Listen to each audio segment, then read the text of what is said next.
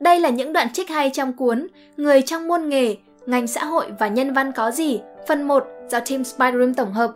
Còn mình là Khánh Linh, chúng ta cùng nhau bắt đầu bài viết này nhé. 1. Dù lớn lên trong thời đại nào, đất nước nào, khi đứng trước ngưỡng cửa đại học, chúng ta đều gặp những khó khăn tương đồng.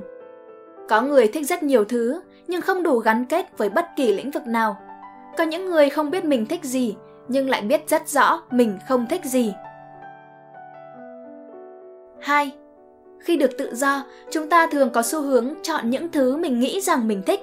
Phải đến khi lăn lộn với nghề, ta mới nhận ra ta không thích nghề ấy đến vậy. 3. Càng được thử và thấy sai sớm, chúng ta càng dễ quay đầu và chọn hướng đi khác phù hợp hơn. 4. Hoang mang không phải điều gì tồi tệ, miễn là bạn không ngừng học tập. 5. Thành công không vẩy ra từ cây đũa phép của phù thủy, vậy nên bạn đừng quá vội vã mong chờ thứ phép thuật thần kỳ nào đó có thể dẹp bỏ mọi sự mập mờ hay chăn trở của tuổi trẻ. Hãy học, hãy làm, hãy cởi mở và bao dung hơn với cuộc đời, rồi cuộc đời sẽ cởi mở và bao dung lại với bạn. 6. Tôi thích cái cảm giác đứng trong cánh gà, nhìn tác giả sung sướng hân hoan giới thiệu đứa con với cả thế giới. Lúc ấy tôi mới thấy hạnh phúc và quyền lực, dù thứ quyền lực chỉ riêng mình biết. 7. Nếu bạn chắc tay, nghề nhất định sẽ không phụ bạn. 8. Việc học trên từng bản thảo bạn tham gia là vô cùng quan trọng nên hãy cố gắng. Bạn phải có những cuộc va chạm liên tục với ngôn ngữ để mở rộng vốn từ và hiểu cách diễn đạt sâu sắc lẫn sắc thái của văn bản. 9. Về danh, nếu bạn không tự lớn lên thì ai có thể nhận ra bạn?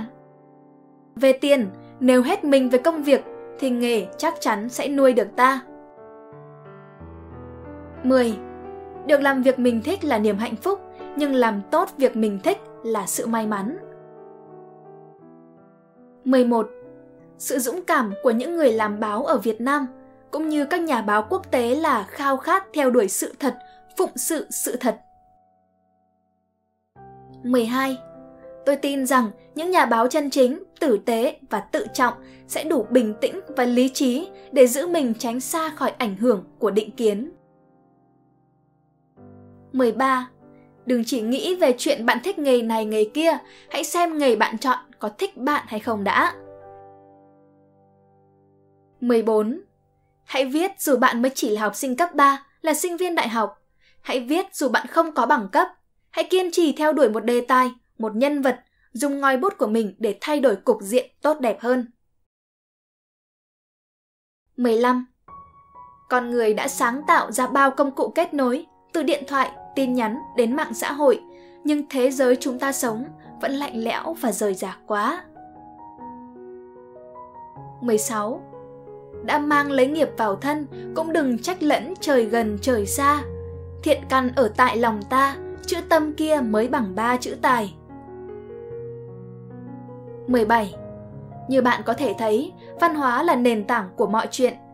Đọc, nghe, xem, nói, đi, sống, cảm nhận đủ cung bậc của cuộc sống là điều quan trọng khi hành nghề PR hay bất kỳ ngành nghề nào khác. 18. Khi trải nghiệm đủ nhiều, chúng ta mới biết mình là ai, mới biết đặt bản thân vào vị trí của người khác để tạo ra sự hiểu biết nhiều chiều, sự thông cảm giữa các bên. Trên nền tảng văn hóa rộng, cởi mở ấy, bạn sẽ làm việc một cách sáng tạo, vui vẻ và hạnh phúc hơn. 19. Xét cho cùng, người làm PR cần cả sức khỏe, thể chất và tinh thần. Nếu sức khỏe thể chất giúp bạn duy trì làm việc ở cường độ cao, thì sức khỏe tinh thần sẽ giúp bạn chống chọi áp lực công việc. 20. Không đọc, không thể có kiến thức sâu rộng, không tích góp, không thể có phong văn hóa dày. 21. Khi bạn lao vào công việc với một niềm hăng say, một trái tim trong trẻo cùng sự hào hức, bạn sẽ học được mọi thứ. 22. Một người tệ bạc bỏ đi có thể chính là hé ra cánh cửa để bạn có cơ hội tìm kiếm hạnh phúc mới. 23. Những câu chuyện, sự việc xảy ra trong cuộc đời của mỗi người, những vui buồn mà họ nếm trải đem đến cho chúng tôi những bài học thực tế nhất để trau dồi nghề nghiệp. 24. Tâm lý là lĩnh vực bạn không thể đòi hỏi đột phá ngay lập tức, bởi mỗi ca trực, mỗi cuộc đời bạn gặp có những vấn đề khác nhau, bạn phải từng bước với họ và đấy cũng là bước chân trưởng thành trong nghề nghiệp của chính bạn. 25. Xã hội bây giờ thay đổi, đời sống vật chất tốt lên, nhưng chúng ta đều phải đối mặt với những vấn đề tâm lý và sức khỏe tâm thần ở nhiều cấp độ. 26. Người làm công việc tâm lý không cần phải giỏi xuất sắc, kiệt xuất, nhưng đề cao kỹ năng lắng nghe, sự bình tĩnh, tính khách quan và tinh thần lạc quan không bao giờ hết hy vọng và học hỏi suốt đời. 27. Khách quan nhìn nhận vấn đề là yếu tố quan trọng nhất đối với một nhà trị liệu tâm lý.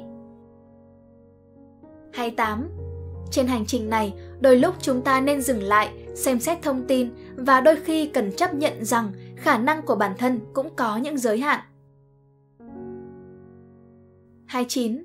Điều thú vị trong công việc của một nhà tâm lý là bạn được đi song hành cùng với những cuộc sống khác nhau để hiểu về họ trong một đoạn đời quan trọng, dù ở đó có lẽ đau khổ nhiều hơn niềm vui. 30.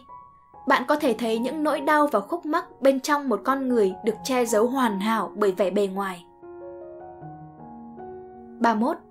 Mỗi người đều có những cuộc hành trình khác nhau để thực sự trưởng thành, thấu hiểu bản thân. 32. Vị trí càng cao, áp lực càng lớn.